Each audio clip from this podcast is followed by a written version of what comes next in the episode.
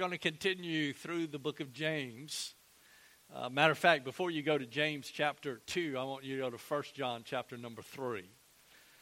You know, it's, it's interesting, that our social media environment we have today. We have this thing called Google. How many of y'all use Google? Anybody? Everybody knows that Google is 100% accurate and correct.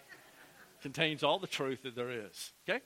So you don't have to wonder about what you get off of Google. Well, I thought this was interesting because it, it, does help in this manner. You can put in, if you want to know what the definition of a word is, you just put define this word, and guess what? It gives you all as many definitions as you probably want to stand for. Well, I will say this I looked up the word believe or belief.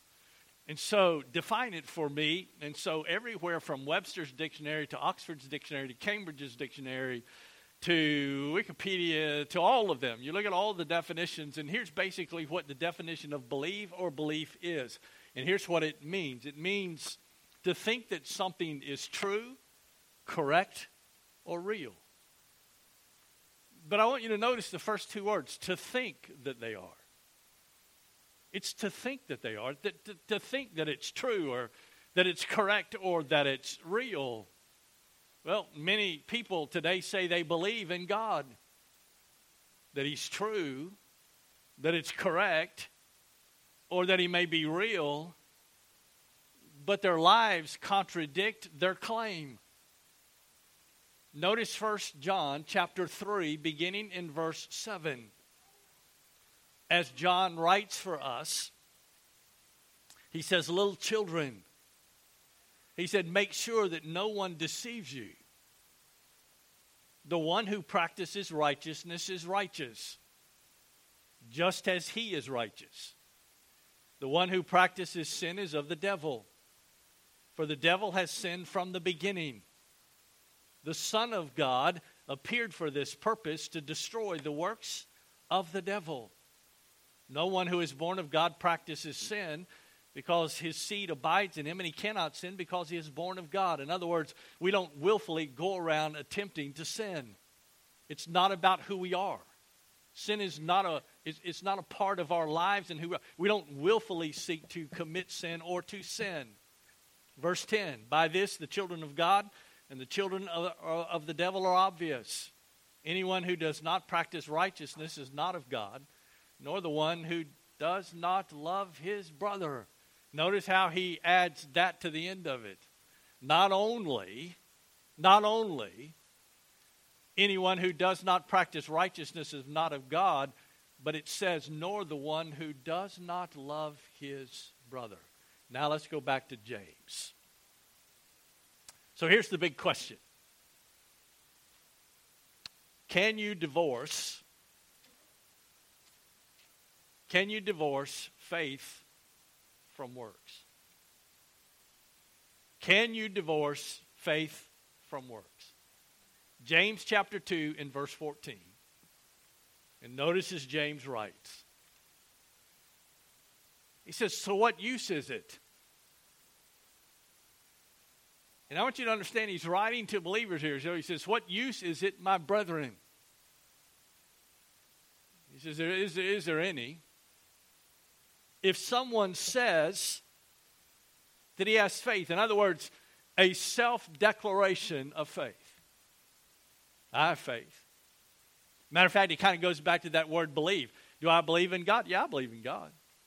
Do you believe He's real? Yeah, I believe. Do you believe it's correct? Yeah, I believe it's correct. I believe in God. And, and oh, by the way, I, I have faith. I do have faith. But notice the next part of verse 14 as James continues. He says, But he has no works. And then he says, the end of verse 14, can that faith save him? I want you to understand who he's writing here to. His audience is Jewish. And so as he's writing to them, one of the things that they were steeped in was works. And matter of fact, everything about their life was living up to the law. Works was the big was the big emphasis. Every every bit, everything was placed on the emphasis of works. Matter of fact, a very rigid observance of rites and religion. And my dear friend, let me say this to you this morning. We can get so hung up on orthodoxy that we miss out on practice. The two go together. You can't divorce one from the other. So, if we have an orthodoxy that we hold to, an orthodoxy that is true, an orthodoxy that is based upon the Word of God, my dear friend, it's not about checking off the boxes over here of whether or not we're attending to everything that's written there, but it's on the other side, it's the practice of what it is that we hold to. And so, here's what James is saying He said, Can, if someone says he has faith, but he has no works, can that faith save him?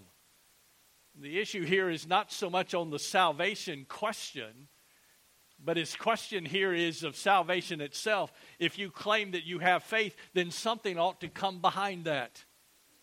And it's a demonstration of that faith. It's the evidence of that faith that is there for the individual.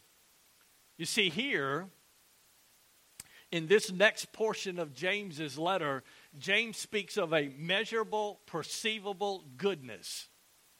Matter of fact, it's just like Jesus spoke of on the Sermon on the Mount. And matter of fact, when Jesus, when Jesus dealt with this in the Sermon on the Mount, he dealt with the same questions and the same issue. My dear friend, it's more than just words. There are those things that are associated with it. Matter of fact, don't confuse this with what Paul. Listen, James and Paul are not in contradiction here. Paul is dealing with the subject of imputed righteousness to the believer based on our placing our faith and trust in the Lord Jesus Christ. James is dealing with it from a practical side of it by your demonstration of your faith comes through your works that you accomplish each day in your life. There ought to be evidence of that faith in our lives. Let's go to Matthew chapter 5 and look at verse 16. Jesus in the Sermon on the Mount Matthew chapter 5 and verse 16 because I want you to, I want you to notice a similarity in the words. Matthew chapter 5 and verse 16.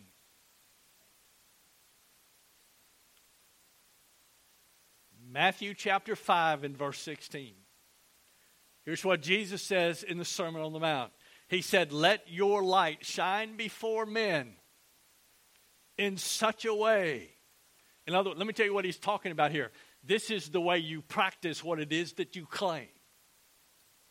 He says, Let your light shine before men in such a way that they may see your good works and glorify your Father who is in heaven. Not glorify you, but glorify your Father who is in heaven. In other words, our lives ought to be a demonstration of what it is that we believe.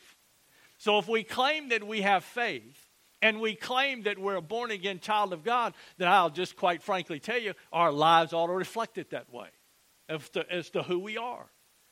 My dear friend, we can get so hung up on orthodoxy in our lives and we can get so rigid when it comes to our orthodoxy that we absolutely miss out on what it is that we've been called to do is to give evidence of that orthodoxy by the way that we live.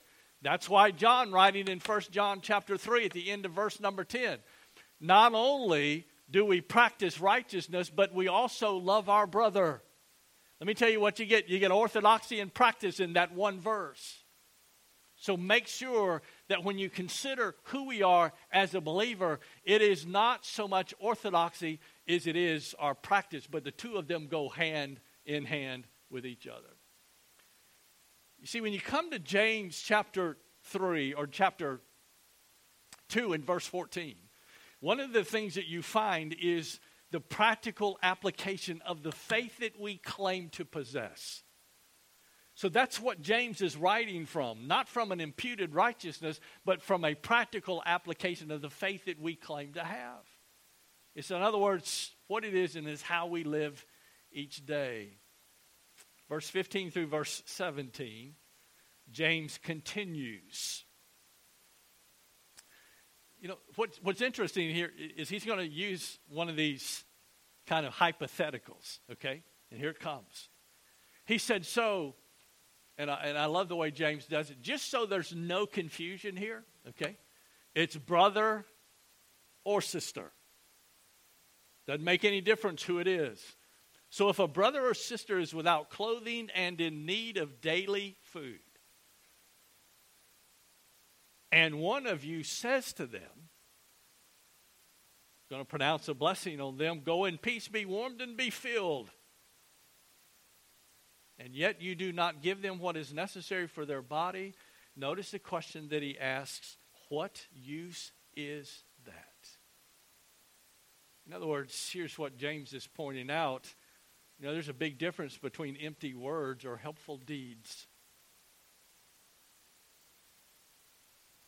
When we have the means within ourselves to help. From the days of the early church, when you go back and reflect upon the days of the early church, James writing to a Jewish audience here, one of the things that they did was, one of the things that was known about the days of the early church was they brought all things together and had all things common.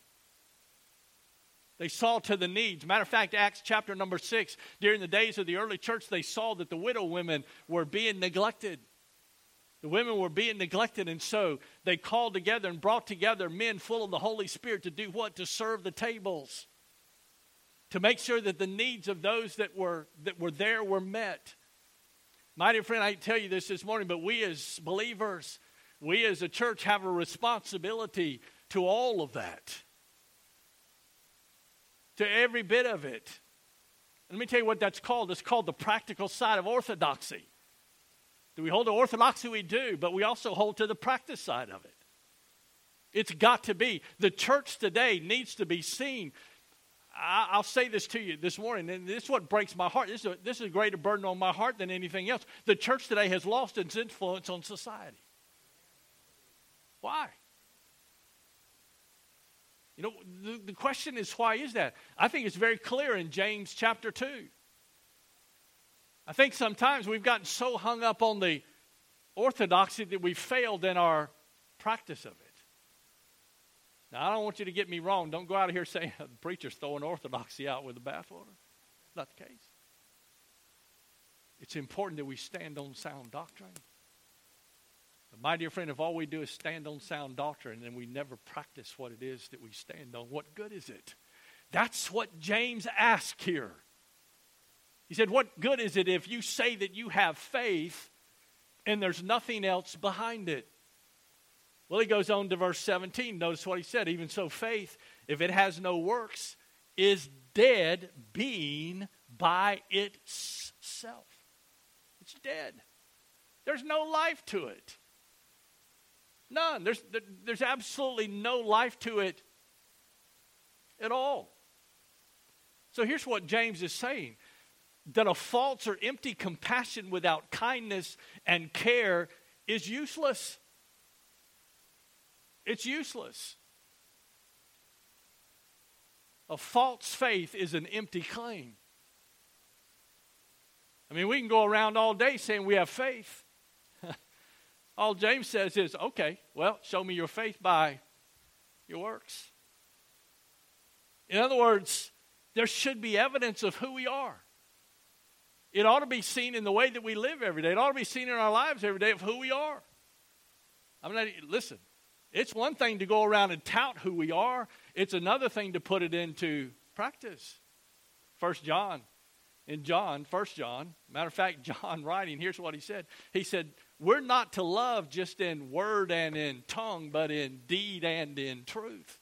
In other words, that orthodoxy and practice is put together in that same verse as John wrote. That's who we are.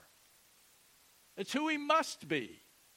Because if they're divorced from, from each other, then what do you have? Nothing. Absolutely nothing. Well, he goes on to verse 18. And I want you to notice in verse 18, because the next thing, not only does James deal with an empty compassion, but he's also going to deal next with an empty conviction. An empty conviction. Notice what he says in verse 18. He said, But someone may well say, You have faith, and I have works. Show me your faith without the works. And here's what he said I will show you my faith by my works.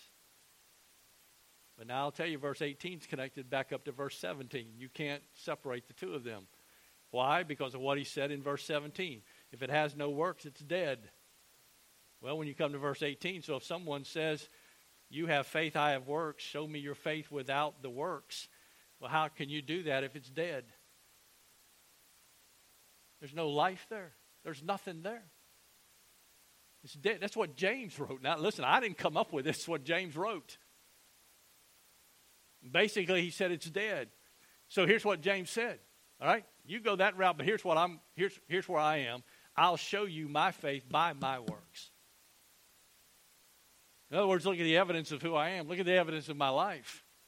Look at the evidence of my life every day. That's that's that's where the issue is. It is seen in who we are. It is seen in what we practice.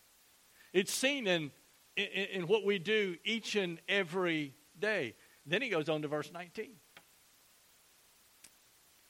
Remember when I started the message with defining belief or what the definition of believe is? Okay? To think that something is true, correct, or real. I want you to notice what James writes now in verse 19. You believe that God is one. That's what he says.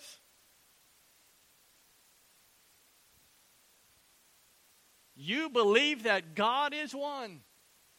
Let me tell you something. There are a lot of people who believe in God today, and they'll tell you so.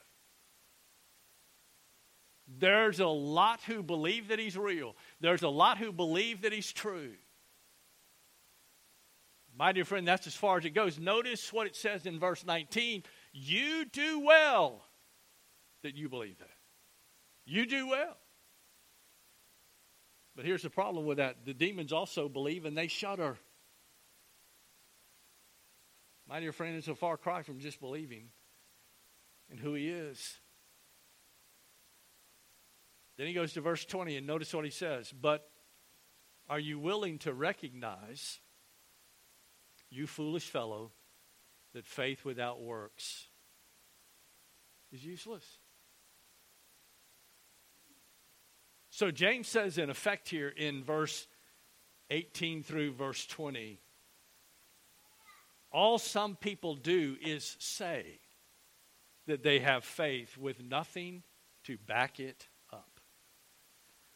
Matter of fact, I remember growing up as a young man in school. And now I got myself in a little bit of a tight, okay? Just a small tight, no, nothing major, okay? You, you have to understand, okay? I weigh more today than I've ever weighed in my entire life.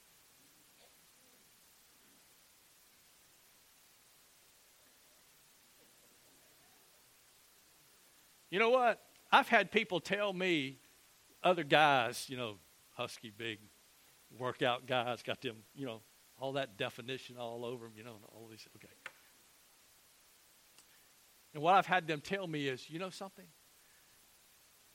My somebody's saying it. My arm's bigger than your leg. Okay? Maybe so. Maybe so. But I got myself in a spot. And, and here's, how, here's where I got myself I smarted off at somebody. And so they said, Are you willing to back that up? I said, Maybe I'll withdraw my statement. Verse 20. But are you willing to recognize, you foolish fellow, that faith without works is useless? We can say we have faith all day long. But if there's no evidence there, then what do we have? Nothing.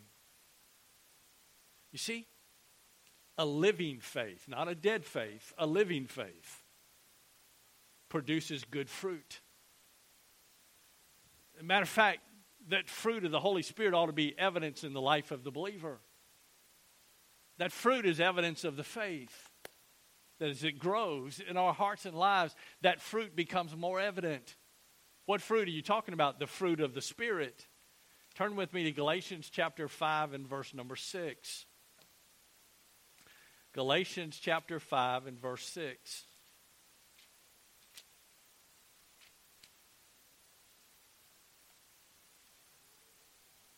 Galatians chapter 5 and verse number 6.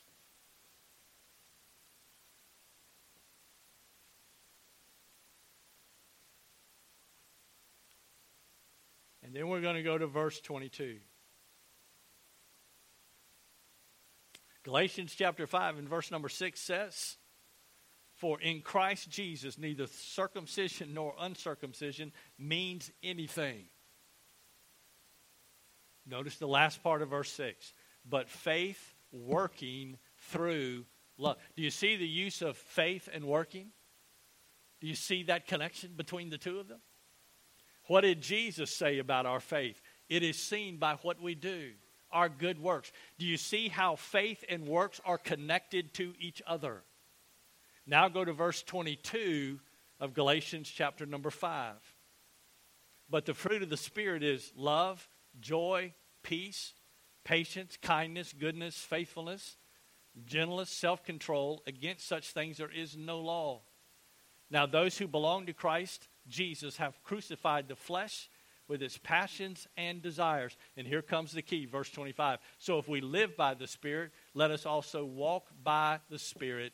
Let us not become boastful, challenging one another, or envying one another.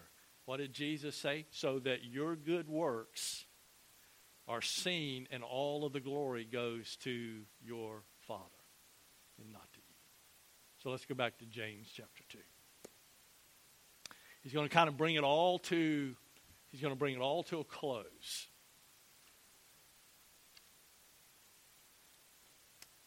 As one writer put it so well, because I'm going to tell you where James is getting ready to go back to. He's getting ready to go back to one that they would understand very, very clearly, and that's Abraham and Rahab the harlot. But here's what James is getting ready to say as another writer put this, I didn't come up with this one, okay? But as one writer put it, here's what he says. He said, Belief in the truth of Deuteronomy chapter 6 and verse 4. He said, Belief in the truth of Deuteronomy 6 4 without obedience to chapter 6 and verse 5 is a worthless belief. And you're probably wondering, what in the world is that? Well, it's called and referred to as the Shema. If you'll go to Deuteronomy chapter number 6, you'll see what he's talking about.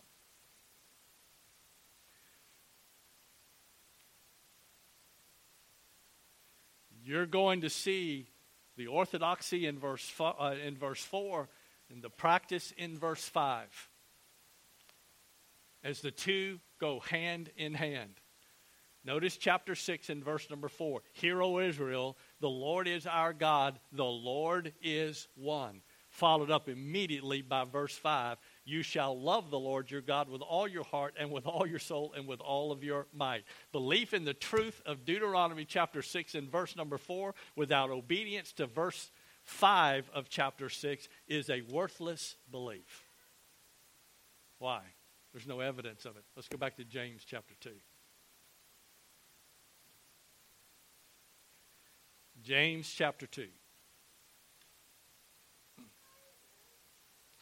Verse 19, we see that it's no different than the demons when it comes to just belief. But now we come to verse 21 through verse 26. Notice as James writes. He says, Was not Abraham our father justified by works when he offered up Isaac his son on the altar? Well, that's a legitimate question. Is that what brought about his was that was that what brought about his justification? Was the mere sacrificing of Isaac on the altar? Verse 22. You see that faith, notice, notice the wording here. He says, notice the faith what? The faith was what? It was working. In other words, there was evidence of that faith that Abraham believed God. Romans chapter 4, in verse number 2, it speaks about that relationship that, that Abraham had with God. And because of Abraham's belief, it was counted to him as righteousness. He believed God, he believed in God. He followed God. His life was a demonstration of that belief that he had in God. He called him from the Ur of the Chaldees, led him to Haran, brought him down into what's known as the promised land, into the land of Canaan. He followed God without any reservation. He left everything and he moved out based upon a promise that God was, had made to him that he had no idea of what it contained. His righteousness is what brought about his justification because he believed God and who he was. Notice the next part of verse 22. Faith was perfected or completed. And the scripture was fulfilled, which says, And Abraham believed God, and it was reckoned to him as righteousness. In other words, it was laid to his account because of it. And he was called, Notice what he's referred to here. He's called the friend of God. That's the relationship that Abraham had with God. And if anyone would have understood that, it would have been the readers that were reading James's letter. But he didn't stop there either. He goes on. Verse 24 You see that a man is justified by works and not by faith alone. In the same way, was not Rahab the harlot also justified by works? She, act, she acted on her faith. Matter of fact, when you go back and read the account, she acted even on her faith when she received the messengers and sent them out by another way. For just as the body without the spirit is dead, so also faith without works is dead. Let me say this if we've been born again by the Spirit of God, and we have placed our faith and trust in the Lord Jesus Christ, then there ought to be evidence in our lives every day of that claim. That's what James is saying. Because if you claim that you're a born again believer, if you claim that you have faith and there is absolutely no evidence on the other side of it, then guess what? It's useless. It is an empty claim. You see, faith and works work together. Our justification because of our faith is evidenced or demonstrated by our working it out each day, living it out for those around us to see that. And works, listen, works are a completion of a genuine faith. That's what James wrote. He said, when it's perfected. In other words, when it's completed. It is complete in our lives. Abraham went to offer up Isaac his son as a sacrifice. What did it say about him when he did that? Well, turn to, just flip over to Hebrews chapter 11. Hebrews chapter 11 and look at verse 8 through verse 10. Because I want you to notice everything that is said about him. You see, faith is associated with Abraham and who he was. But I also want you to notice the works that came with that faith. Hebrews chapter 11, beginning in verse number 8. By faith, Abraham, when he was called, obeying by going out to a place which he was to receive for an inheritance, and he went out not knowing where he was going. Verse 9 By faith, he lived as an alien in the land of promise, as in a foreign land, dwelling in tents with Isaac and Jacob, fellow heirs of the same promise. For he was looking for the city which has foundation whose architect and builder is God. Well, flip over to verse 17 through verse 19. Verse 17 through verse 19. And notice, by faith, Abraham. You see that again? By faith, Abraham, when he was tested, offered up Isaac. And he who had received the promise was offering up his only begotten son. It was he to whom it was said, in Isaac, your descendants shall be called. Now look at verse 19. He considered that God is able to raise people even from the dead, from which he also received him back as a type. That's where Abraham was. The offering up of Isaac was what? It was a demonstration, it was evidence of the faith that he had in God himself. So let me ask you, where's ours? Where's yours today? Is your faith demonstrated? Is there evidence every day in your life of the faith that you have? James chapter 2, he finishes in verse 25 with Rahab. And I want you to understand who she was. She was Rahab the harlot. She was a Gentile. You ready for that?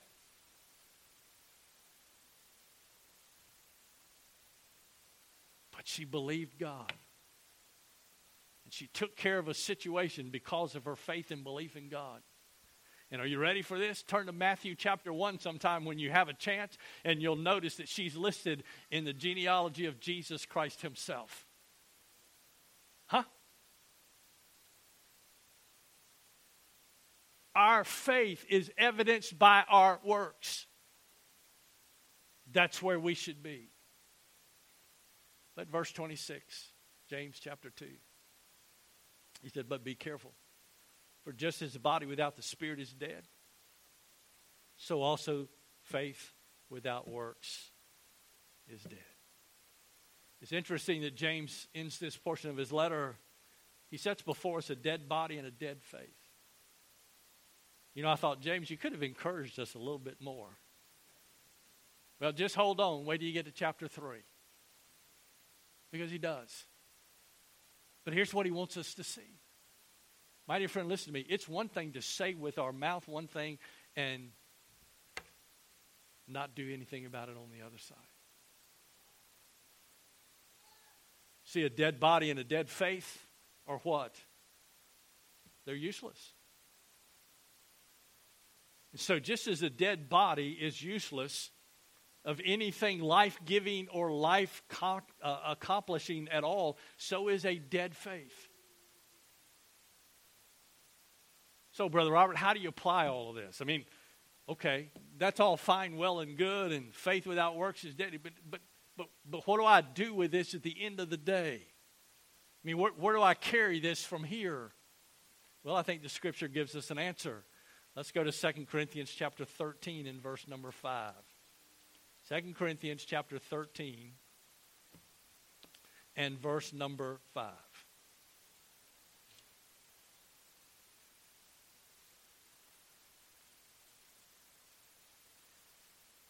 Because, see, hearing this is one thing, doing it's another. Not having a faith that is dead, but having a faith that is alive. It ought to be seen in our lives every day. 2 Corinthians chapter 13, notice with me verse number 5. Notice what it says. Test yourselves to see if you're in the faith. So let me ask you a question. Do you, do, do you love being around the people of God? Do you love reading and studying the Word of God?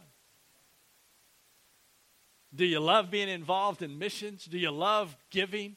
Do you love the opportunity to be able to praise Him? Do you love and have the opportunity to be able to share your faith? All of those things about our lives that reflect on who we are, which is evidence of our faith that we have in the Lord Jesus Christ. Are we as much in love on this side, on the practical side, as we are oftentimes on the orthodoxy side? Well, he goes on in verse 5. He said, Test yourselves to see if you're in the faith. Examine yourselves. Ask yourself the questions. Or do you not recognize this about in other words, or do you not recognize this about yourself? Let me tell you something. Sometimes it is important that we re examine ourselves to see that we're, that we're still where we should be and where we need to be, that there's a, there's a practical side to who we are. And then Paul says, Or do you not recognize this about yourselves, that Jesus Christ is in you, Hmm. Unless indeed you fail the test.